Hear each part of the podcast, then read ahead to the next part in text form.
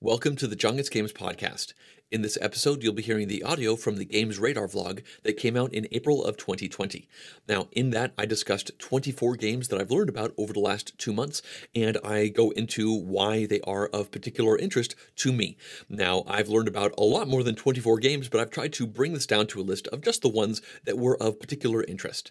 Now, I will be covering these in alphabetical order, and you can look to the description of this podcast in order to see the entire list. Before I move on, I would like to mention that the only reason this podcast is being made is because of the direct support of the Jon Gets Games Patreon campaign. Now you can learn more about that by going to patreon.com slash jongetsgames, and I hope that if you enjoy listening to these vlogs instead of watching them on the YouTube channel, then you would consider supporting that campaign. The final thing I'd like to ask is that if you have any questions or comments about anything I say today, that you leave that as a comment on the YouTube page for the vlog, and you can find a link to that in the description of this podcast.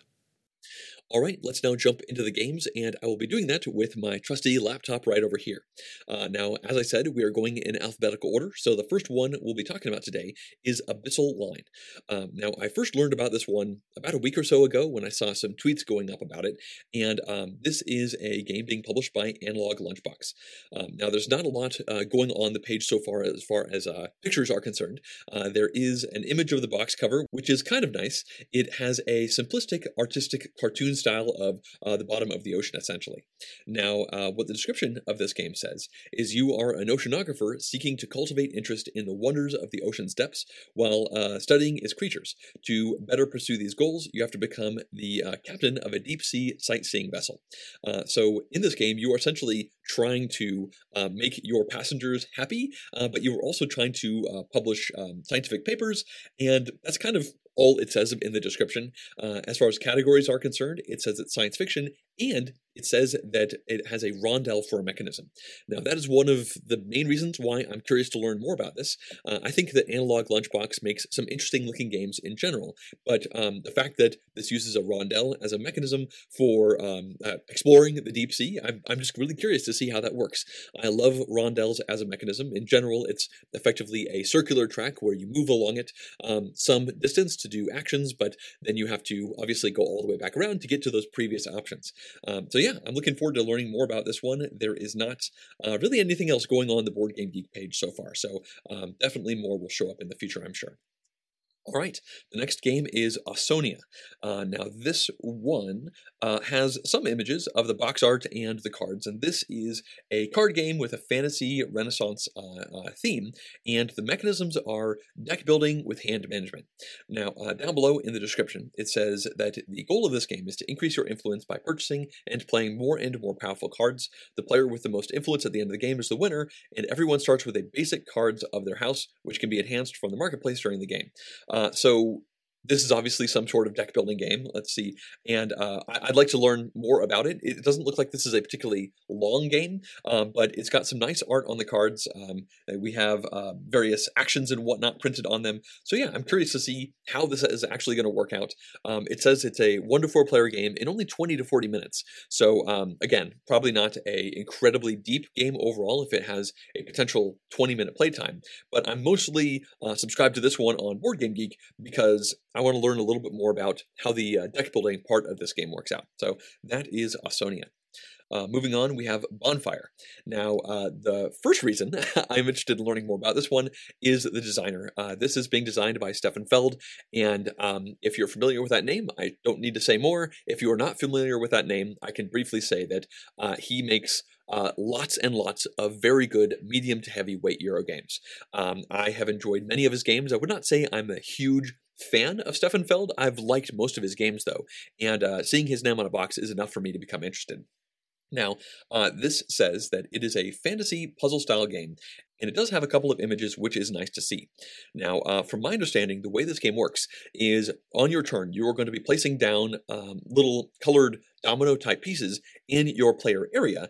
And if you are able to match up the colors to other pieces that you've played out already, that matching set will let you do an action. And I think the power of that action will be dictated by how large that set is. Um, now, there appears to be quite a lot going on here, and that's somewhat standard for Stefan Feld games. Um, they oftentimes have lots of different mechanics kind of uh, working together. And um, as far as the picture of the overall board is concerned, there is an island chain with sea routes connecting the islands. There's also um, kind of a circular board in the middle of the table, and then of course everyone has their own um, little uh, square grid area that they're putting these domino type pieces into.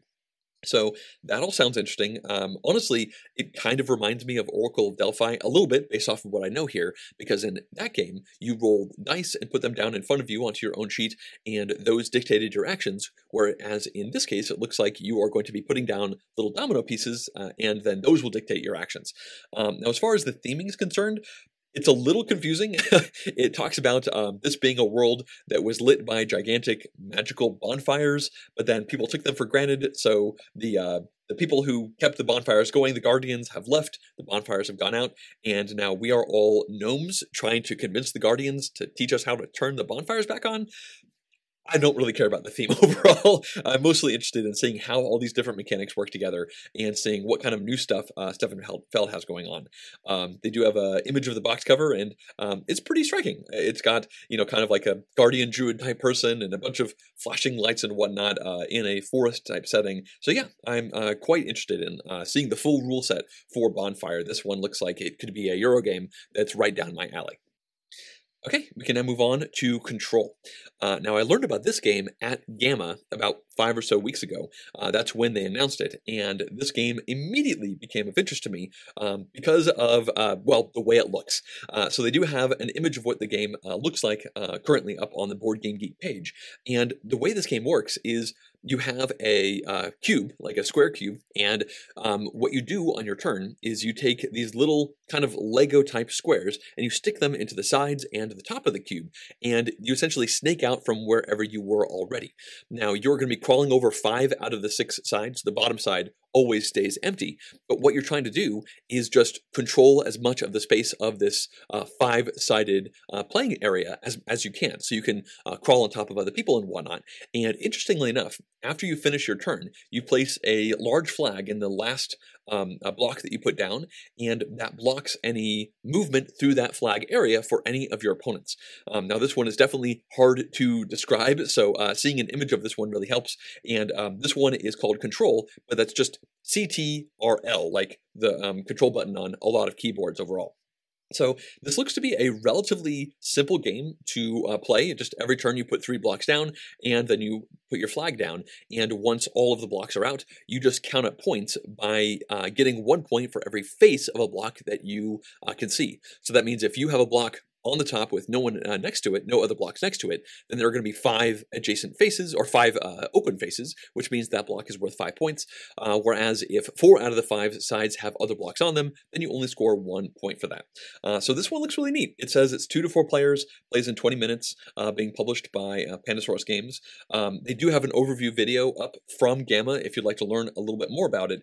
And I want to try this game, like just from a toy factor perspective. It seems really neat. I mean, it's definitely not my wheelhouse of games in general, but it just looks really interesting. And I guess when you're playing this game, you effectively pass this growing um, a, a, a, play space uh, from one player to the other. Uh, apparently, these are going to snap together very well. So it's it's an interesting game where you're not playing with the middle of the table. You're just passing around this ever growing ball of uh, tokens, and then once you're all done and all the tokens are on that, uh, that growing area, you just count up the points. So yeah, I'm definitely looking forward to uh, giving this one a shot.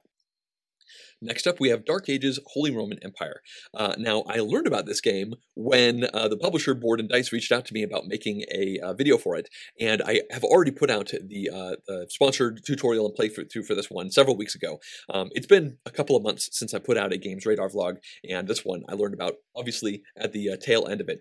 Um, now, I know all about this game because I've uh, fully completed a tutorial and playthrough, so I can tell you that this is kind of a 4X style game set in the uh, in Europe in I think the Middle Ages, well, the Dark Ages. it's called Dark Ages, John. Uh, so set in the Dark Ages, and in this game you are like building out infrastructure with buildings. You are uh, making units out on the board, and you're doing a little bit of fighting, but you're also working on technology. It definitely has that 4X vibe going on. And if you'd like to learn more, then go to the Dark Ages page because I have a tutorial up there which will teach you all of the details of this. Um, so uh, there's obviously a lot of uh, images on Board Game Geek as well. So there's a lot of ways to learn more about this one. It ran a Kickstarter that I think has now ended, but um, it'll get a wide release at some point, I'm sure. Uh, all right, next up we have Deep Vents. Uh, now, this one is being published by, Red Raven Games, and um, this one really stuck out to me because, uh, well, a couple of reasons. Uh, now, if we look at the um, the main Board Game Geek page, it just has an image of the box cover, which has typical Ryan Laukat kind of cartoonish art, which I do like. Um, but um, I did find the rules to this game, and they were uh, down at the bottom of the, the Board Game Geek page. So I can tell you the way this game works is you are building out a deep sea vent area. Like you are in charge of uh, this part of the, the bottom of the, uh, the sea uh, near these really super hot vents that uh, will attract various uh, life and whatnot. Now, mechanically, the way this game works is every single turn, you are just going to draw a tile from a row in the middle of the table. And this uses an incentivization mechanic where if you don't want the tile on the far left, then you have to put a little Archaebacteria token on every tile that you want to skip until you take one that you want. Then you add that into your area, and these tiles tiles are hexagons. And then after that, you will activate every tile in your area. Now, each tile will either trigger to generate Archaebacteria, which is kind of like points in a certain way, or you could trigger the tile's action, which could do things like put more Archaebacteria on other areas, or let you cash out that Archaebacteria to put it into your supply so that you can spend it to take more tiles, or you could do other things that are more interactive where you can actually attack everyone else around the table. Now, this game keeps going until everybody takes, I think, eight turns, or until one person is left. So there is player elimination in this game, but you don't target any one particular person. When you do an attack, it just hits everybody.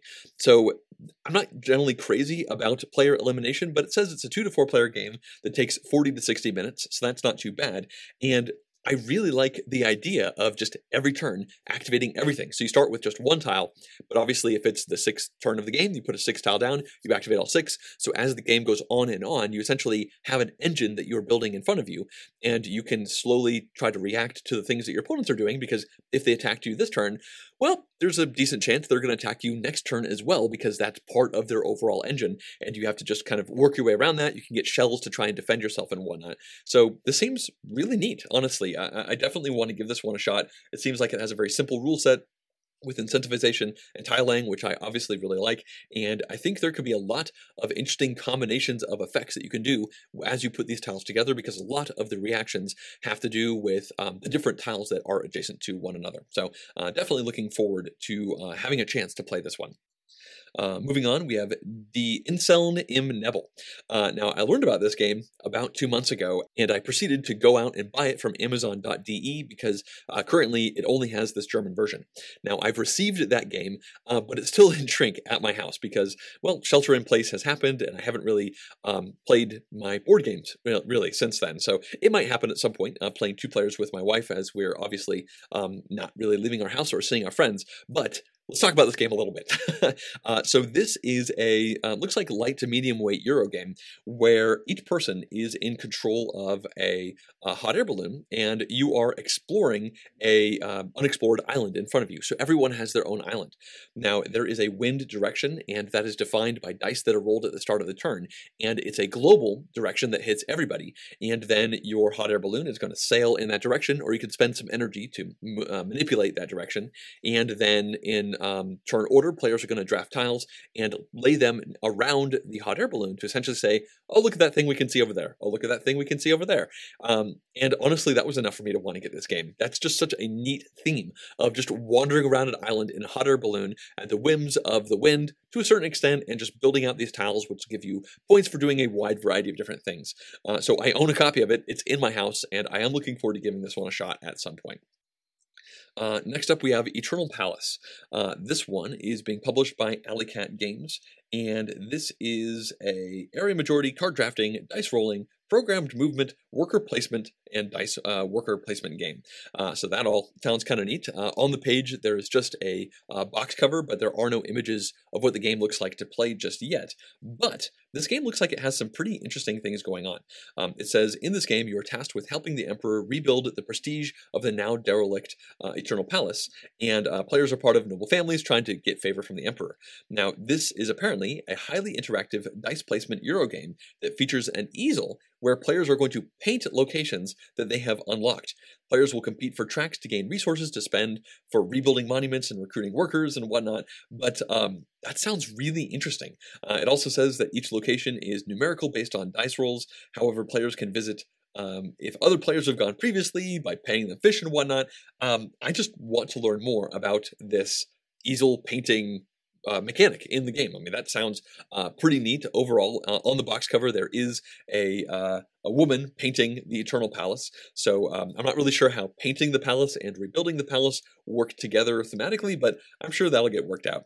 Uh, the designer of this one is Steven Aramini, and that name looks familiar. Oh, that's right. They designed Circle the Wagons and several other games that I have uh, not played at this point.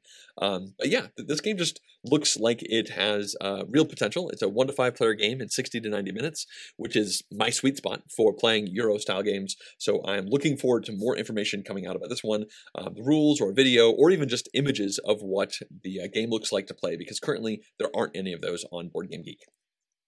Okay, we can now move on to Frozen Frontiers, and this game has no images at all, and the main reason I'm interested in this is because it's being published by Cosmodrome Games.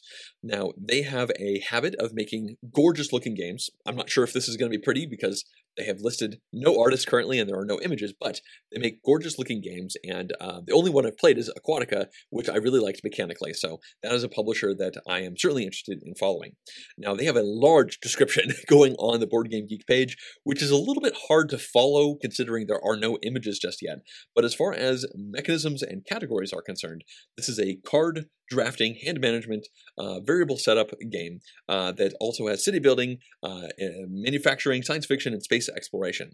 Uh, now, thematically, it says it's the year 2100 and the population of Earth has 14 billion people, and essentially there's not enough, I guess, resources and whatnot, and so we've gone to the outside, of the edges of our solar system. We found wormholes, and we found a new planet that is awesome because it lets us get a bunch of energy and get a bunch of other stuff. And we are essentially all trying to colonize and do stuff on this new planet um, way out in space somewhere. Um, now, it looks like this game uh, goes over rounds where you're going to be uh, building projects and taking main actions and checking conditions for various revenue generation stuff. I mean, again, the description is pretty large, um, but it's hard to parse. So at this point, I am looking forward to f- seeing some images pop up. Once images of the board do pop up, I'll probably come back over here and read through the description again, and it will probably make a lot more sense. So this one is a tentative uh, interest at the moment. I definitely uh, could bounce away from this one if it ends up not really grabbing me, but for the moment, I would love to learn more. Uh, so yeah, let's now move on to the next game, which is Hadrian's Wall. Uh, now this one is being published by Garphill Games, who um, are probably most known for their of the West Kingdom line of games like Architects and Paladins and Viscounts, um, also Raiders of the North Sea. Uh, now this does not appear to be in that same line. The designer is Bobby Hill, which does not sound familiar. Yeah, this is the first game on Board Game Geek uh, of their name, but What's going on in this game is uh, players are taking on the role of Roman generals placed in charge of constructing a mile castle and the bordering wall of Hadrian's Wall. Uh, now, you are going to go through six different years where you're trying to build the fort, man the defenses, attract civilians um, by building services and providing entertainment, and you're trying to defend the honor of the Roman uh, Empire from the warring Picts. Uh, now, that's kind of neat from a uh, thematic perspective, I guess. Uh, I've never seen Hadrian's Wall. I know it's um, in England, and it was built by the Romans to try and help defend against uh, the uh, native people who were there. Uh, the Romans were coming in to conquer. So this one is obviously coming in from the uh, perspective of the Romans uh, trying to build out that wall. It just sounds pretty neat. from mechanisms, it says it's a hand management, paper and pencil, and tech trees, tech tracks type of game of ancient city building. So maybe this is a um, something and right style game in addition to everything else. I'm really not sure. There are no images of the box cover or the uh, the game in play, but it is listed as a 2020 game. So um, this one will hypothetically be coming out later this year. It says it plays one to six players and it's 45 to 60 minutes. So yeah, I would uh, love to learn more about the mechanics of how all of this uh, works in with the theme that's going on of uh, Hadrian's Wall. All right, let's now move on to Ice.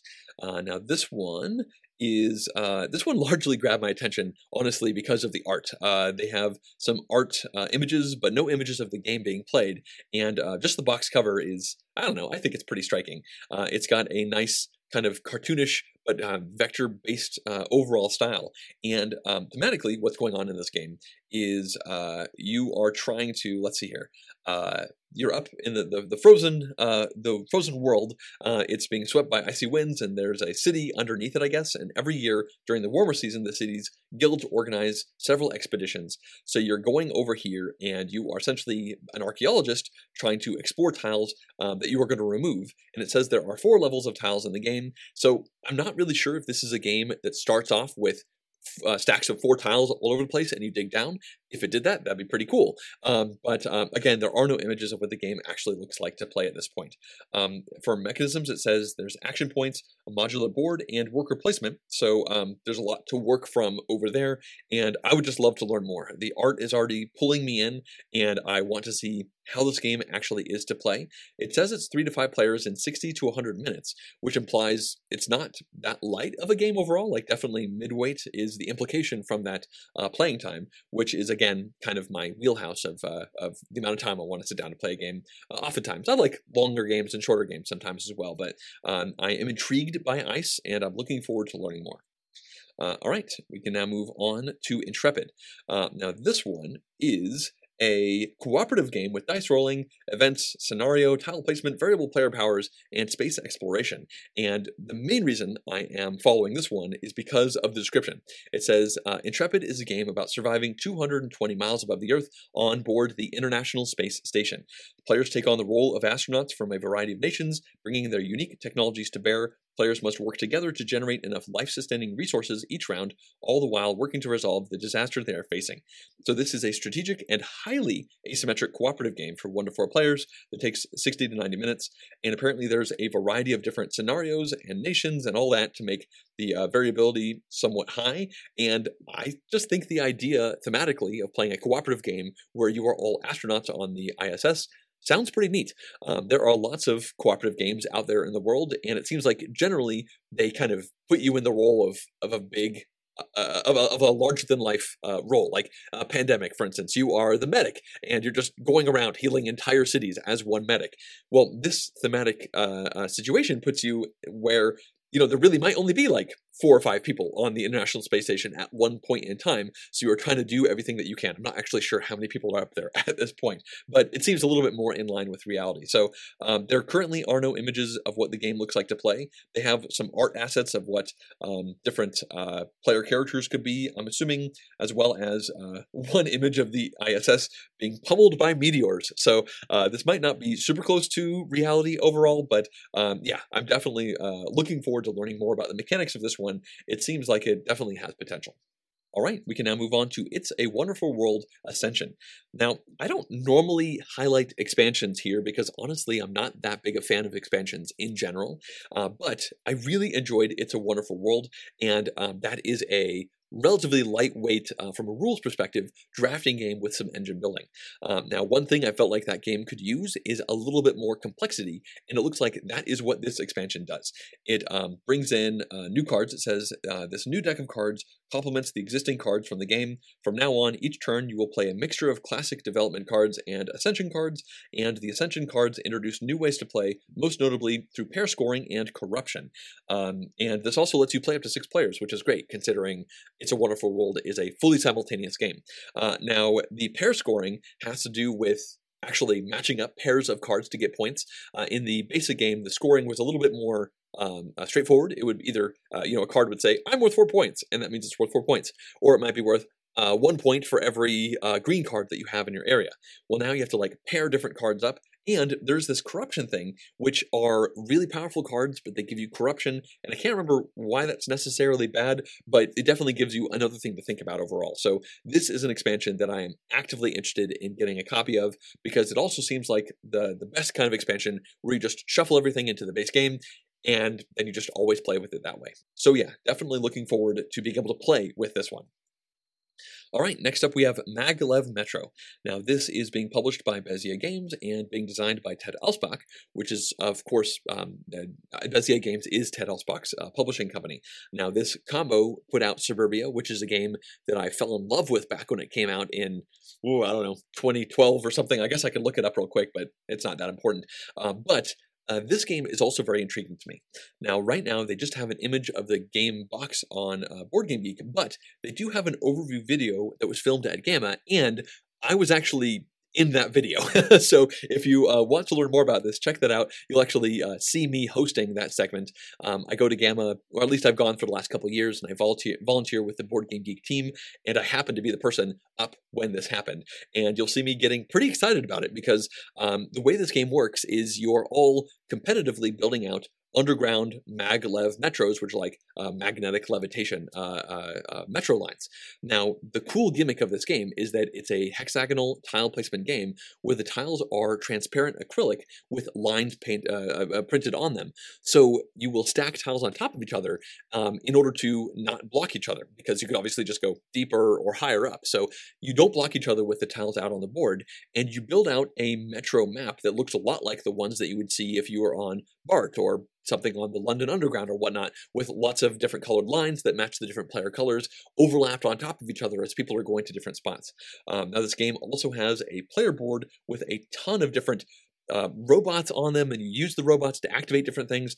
Um, it was about five weeks ago that this was explained to me, so I don't remember all of the details. But if you'd like to learn more about it, definitely check that overview video and kind of learn alongside me once again. Um, this is one that I am very interested in playing. After they finished explaining it to me at GAMA, I was I was very excited overall. So uh, definitely lo- looking forward to uh, being able to try this one out and maybe seeing the full rules to get a solid idea of uh, what's going on with this game. All right, next up we have Merv, the Heart of the Silk Road.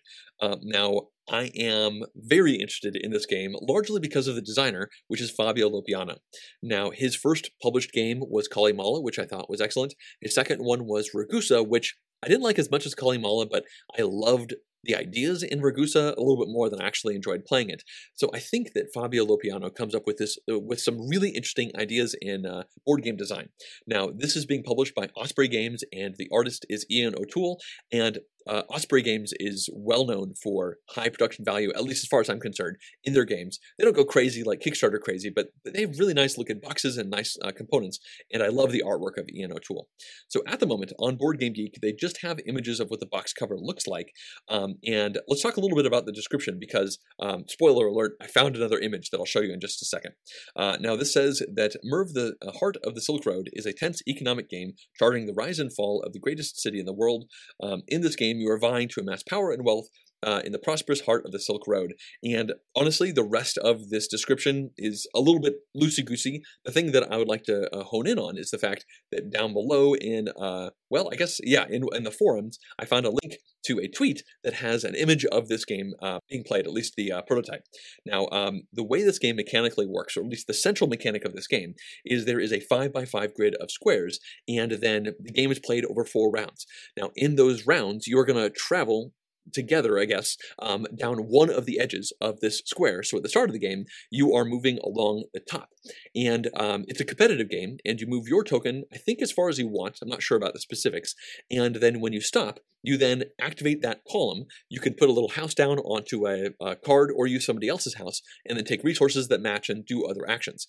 Now you've blocked out that column so other people will all go until everybody's selected a column. And then you finish that round, everybody goes over to the top right corner, and then you will now move down, this time activating rows, potentially reactivating buildings that have, uh, or tiles that have buildings that were put down in the first round, and you just go around the four sides of this 5 by 5 grid, and there's a lot other a lot of other stuff going on. In the image of the prototype, that only takes up about 40% of the board. There are multiple other tracks. There appears to be uh, a road, and there's a branching path looking thing. There's there's a lot of stuff going on, but apparently in this game, you are, uh, I think, uh, just taking uh, 12 actions overall. So uh, I'm very interested in learning more. That alone, just knowing that mechanic about kind of traveling around this 5x5 uh, area, reactivating these tiles and getting bonuses from the grids, sounds really interesting to me. So I'm looking forward to learning more about Merv.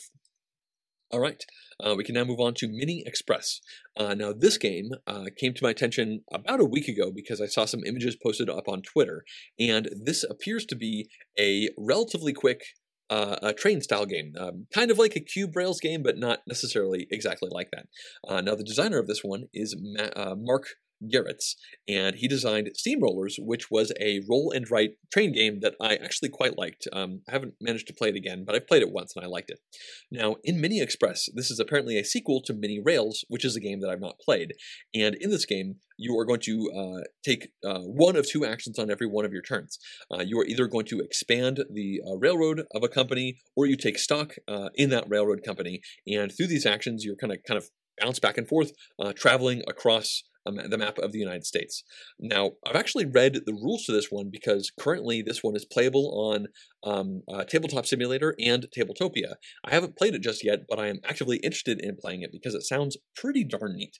Um, you are uh, playing out these uh, different trains trying to connect up cities to get various bonuses, and uh, let's see here. Uh, there are tracks that are associated with um, each one of the uh, different train companies, and when you take stocks, you essentially pay a penalty based off of the amount of track that's currently for that company. Um, so let's say you want to lay track and there's like four track available. Well, you could put all four of it out, which means um, there are no more track there. So now somebody could come along and buy stock in that company because it's cheaper. Whereas if I want to buy stock in that company and there are four pieces of track there available, I have to pay a penalty of four before I actually get that stock. So you have this interesting push and pull where um, you don't want to lay all the track just to let your opponents take that stock, but you also don't want to take a super expensive stock. And the stocks also have uh, varying amounts of uh, end game victory points. Uh, the stocks don't actually tell you who controls what. They're just end game victory points, which is my preferred way to play stocks. I like thematic stocks, not really mechanically accurate stocks. So I am uh, very much looking forward to trying this one on uh, Tabletop Simulator. I haven't just yet, but it's something that I am actively planning on doing. Uh, it looks to be a relatively straightforward game that also has a, a, pretty quick playtime. It says 30 to 45 minutes for three to five players. And yeah, I'm really looking forward to trying this one out. All right, we can now move on to Mount Tai. Uh, now, this one is being published by Jing Studio, and there is a pretty hefty description, but it does not say really much at all about what's going on in this game. Uh, thematically, you are all, um, I think, princes trying to uh, get uh, get the role of being the king or the next emperor, winning the praise of the emperor. That's right. Um, you're going over two years, and the most prosperous prince is going to win. But um, from a mechanism perspective, it says there are contracts. Uh, there's a modular board. It's a simulation game with city building and economic stuff going on, which all sounds okay. But there are a bunch of images of what this game looks like to play, and these are intriguing enough to make me want to learn more about how it actually works. So I don't actually know how any of these uh, images actually work together, but there appears to be a mountain area with kind of um, tiles stacked on top of each other with a variety of different icons on them. Um, there are other stacks of things with numbers like kind of pyramids that people are building. There's areas of the board that have uh, different tracks. There appears to also be areas where you will put workers to activate different things. There's just a lot of Euro-y looking stuff, very vibrant, colorful stuff on this board, and um, I don't know how any of it works together. So I am uh, my interest is definitely peaked. I have subscribed to this one on Board Game Geek, and hopefully, somewhat uh, sometime soon, there will be some videos or images out to explain it. There are a couple of videos currently on Board Game Geek, but they're both in Chinese, and uh, that is a language that I do not speak. Uh, all right, so we can now move on to New York Zoo.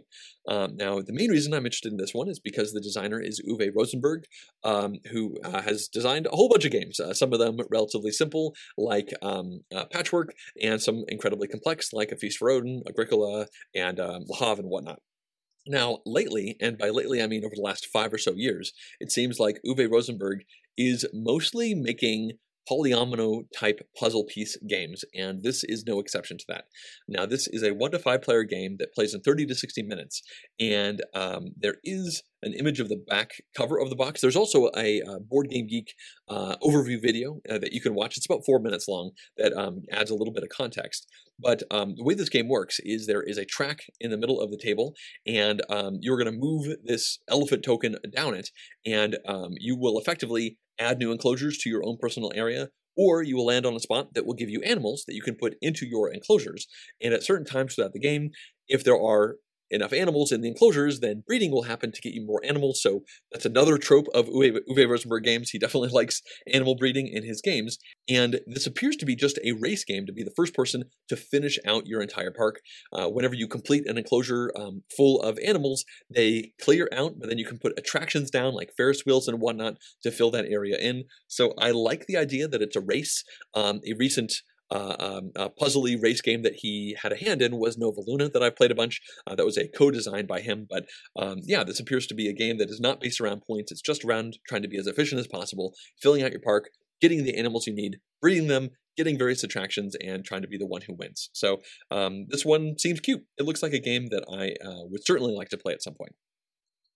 All right, we can now move on to Nidavellir. Uh, now, the reason I'm interested in this game is entirely because there is a Board Game Geek overview video made by Eric Martin um, that uh, I watched. Uh, I a subscriber to their uh, YouTube page, and I was like, oh, I've never heard of this game before. And I watched the video, and I was like, that looks really neat. Now, the way this game works is um, players are going to have a, set of tokens, and it starts off. I think you have a zero, a two, three, a four, and a five, and everyone is going to simultaneously place these tokens face down onto three spots on their uh, player board, and those spots are associated with three different markets in the middle of the table. Um, then you will um, simultaneously reveal the tokens that you put down for those markets, and the person who put the highest uh, value token gets to choose a card from that specific market before people who put lower value ones down. And um, most interestingly, uh, any tokens that you did not play go uh, down to the bottom of your board. Um, so you always, I believe, have uh, five tokens. So you always put three face down and then two at the bottom. And then what you do is you take those two that you didn't use, say it's a, uh, a two and a four, and you sum those together, which gets you six. And then you take the six from a supply and you add that into your own supply, but then you take the highest value of the two that you summed, so a four, and you put it back you, to the supply or out of the game. So the tokens that you don't use will let you upgrade into higher value tokens that you can then use to have a better priority spot to take the cards that you want in the future. So you might be motivated to put high value stuff on the bottom to upgrade even to uh, really big things like 23 and 24 long before your opponents so you could guarantee get the cards that you want. But if you do that, then you're using your high powered stuff to do upgrades instead of actually taking cards.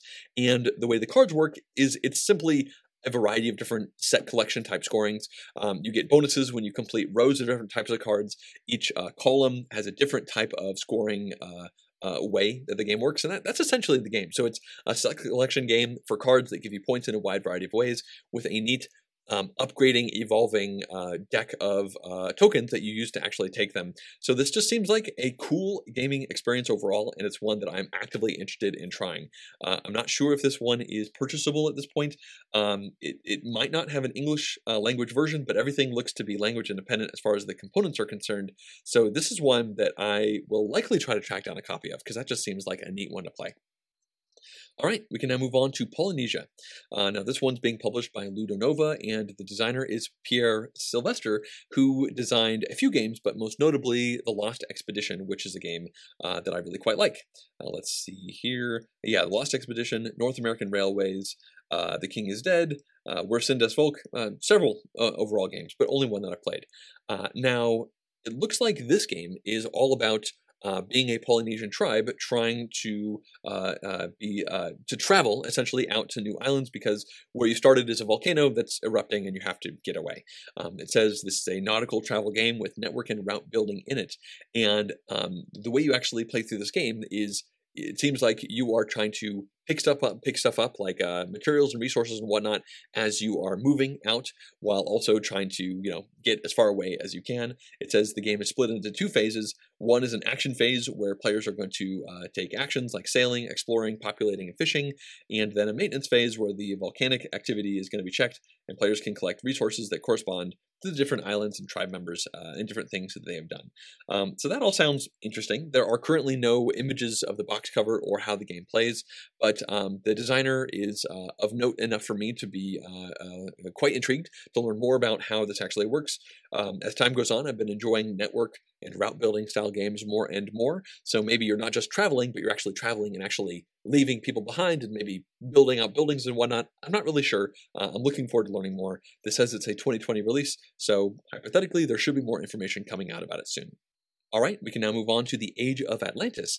And I learned about this one just yesterday when the publisher reached out to me about potentially doing a sponsored tutorial and playthrough for it. Um, so, fortunately for me, they sent me a rough draft of the rules uh, that is currently not up on Board Game Geek. They have an image of the box cover and no images of what the board looks like, but I have read through a rough draft of the rules. And without going into too much detail, this appears to be a civilization esque game set on uh, the lost city of Atlantis, where you have uh, different types of workers that are represented as dice, but you don't roll them. And you will do actions with these workers, and you could squeeze more actions out of them, which means their morale goes down. And if the morale goes down, then uh, Poseidon, the god of the sea, is going to be angry and uh, flood different things. Also, there are enemies that are coming in to attack that you're trying to defend against. It looks like you only attack non-player characters and not against each other. Um, don't quote me on that. I've just skimmed through a uh, part uh, the uh, preliminary rulebook, but um, it seems like main thing that you're doing in this game is constructing buildings and then using those buildings to upgrade a variety of different technologies on your board as you're going through uh, different waves of different things. Uh, the different types of workers that you have will unlock different areas out on the board to give you the resources that you need to actually build these buildings and get those technologies and whatnot. And all that stuff sounds pretty neat. I'm not actually sure if I'm going to be uh, doing this video. Um, we haven't come to a an agreement just yet, but I'm still curious to learn more. Um, the preliminary rulebook that I saw didn't really show what the map of the game looks like or anything. So I'm still sort of in the dark on this game, and uh, hopefully I'll learn more about it. Hopefully I'll actually do the sponsored tutorial, but even if that doesn't happen, um, I'm looking forward to learning more about um, all the details of this game and what it's going to look like. All right, uh, we can now move on to Whale Riders, and the main reason I'm interested in this one is because of the designer. That one is Reiner Knizia. Uh, now, he is famous for having designed hundreds and hundreds of games. Um, many of them are very good and very popular. Many of them kind of float off into obscurity instantly. Uh, now, in this game, it says you are a whale rider, and um, you, uh, for generations, your people have known and lived with the ice whales, and together you've bought and traded at the busy ports along the fabled ice coast. Now, in this game, it says that this is a new design with a classic feel, where over the course of 45 minutes for 2 to 6 players, you are racing to the end of the ice coast and back, buying and selling as many resources as possible to take um, the money needed to acquire the richest prizes. Now it asks, will you skip opportunities to gain the greatest treasure, or will you take, uh, or will you make your money slowly along the way? So it seems like it's kind of a race game. It says there's hand management with a market. Um, it says race twice over here as a category and a mechanism. Also, it says it's going to be funded through Kickstarter at some point. So I am curious to learn more about this one. Uh, all right, next up we have Whistle Mountain. Uh, now this is a uh, game that's being published by Bezier Games, and it's designed by Scott Caputo and Luke Laurie. Now Scott Caputo designed Whistle Stop, which was a Bezier Games uh, published game that came out about three years ago, and that was a uh, pick up and deliver hex uh, based um, game out in the middle of the table. It was neat. I played it once, uh, but this seems to be a thematic sequel to that game with not a lot of connections. And Luke Laurie is the designer of Manhattan Project Energy Empire, which was a pretty interesting game. Now, in this game, it says that uh, you are uh, taking your company's massive profits from the railroading that you did in Whistle Stop thematically. You're taking them and your new technologies deep into the Rocky Mountains where there is an abundance of resources your workers build crazy arrays of scaffolds and machines, upgrading your ability to collect resources. As you build with the help of your airship fleet, the mountain's melting snow causes the water below to rise higher and higher, putting workers in danger and increasing the tension on the dynamically changing board. Um, it says uh, down here, this is of particular note, it says, because the resources you gather are determined by what the players build, each game evolves differently, resulting in endless variability, um, or replayability, I guess. Um, now that sentence right there definitely has me intrigued. I'm very curious to see what that means, and I definitely like uh, endless replayability in games, even though I rarely play a game more than four or five times. But Either way, uh, I thought Whistle Stop was great. Uh, again, this is a thematic sequel overall, but the designers are uh, both of um, high level. I think they've designed really cool stuff in the past. Bezier Games makes very good looking games. So even though currently there are no images of what Whistle Mountain looks like, I am actively interested in learning more about this one, and I am very likely to be interested in playing this one in the future. Okay, we've now reached the last game I'll be talking about, and this one is Winter Kingdom. Now, this says it re-implements Kingdom Builder, and um, I actually only just learned about this one yesterday, and apparently there is a Kickstarter campaign going on for it right now. It started 22 days ago. Uh, now, this one is being published by Queen Games, who I believe also published Kingdom Builder, and this kind of seems like it's Kingdom Builder 2 to a certain extent. So it has the core um, idea of Kingdom Builder, where there are um, a bunch of different uh, hexagonal spaced boards in the middle of the table, and uh, you uh, every single turn you are going to be drawing one card, and it's going to tell you where you can build, and then you will put three of your little houses down on that specific type of terrain. Um, and if you you have to go adjacent to other houses and whatnot, I don't need to go into the specifics of Kingdom Builder, but it looks like Winter Kingdom has that mechanic plus some other stuff like um, some coins that you can get that let you um, unlock various cards, which I think might give you powers. So it seems like it might just be a uh, different theming for Kingdom Builder. Obviously, it's in a Winter Kingdom instead of a Summer Kingdom like last time, with a little bit more extra complexity on top. Um, I enjoyed Kingdom Builder to a certain extent. It didn't blow me away, but uh, I am intrigued to try this version because obviously um, many years have gone by since the original Kingdom Builder came out. So there's going to be a lot of um, uh, development that's gone along to make the game uh, better overall, and then adding a little bit more complexity sounds great to me as well. So this is not uh, likely to be a game that I am absolutely in love with, but currently it's a game that I'm quite interested in learning more about. Perhaps it is the Kingdom Builder for me. I don't know. Um, either way, uh, that has wrapped up the uh, 24 games that uh, were of particular interest to me that I learned about over the last couple of months. Um, I try to usually do these Games Radar vlogs every month or so, but life has been a little bit interesting lately, and so this one got put off a little bit. Uh, so yeah, if you have any questions or comments about any of these, and let me know. If I missed a game of particular interest that uh, uh, you are really excited about, then feel free to comment about that as well. Um, maybe I saw it and it just wasn't for me, or maybe it was just something that just flew under my radar overall. But either way, I think that is going to bring this podcast to a close. Thanks for listening.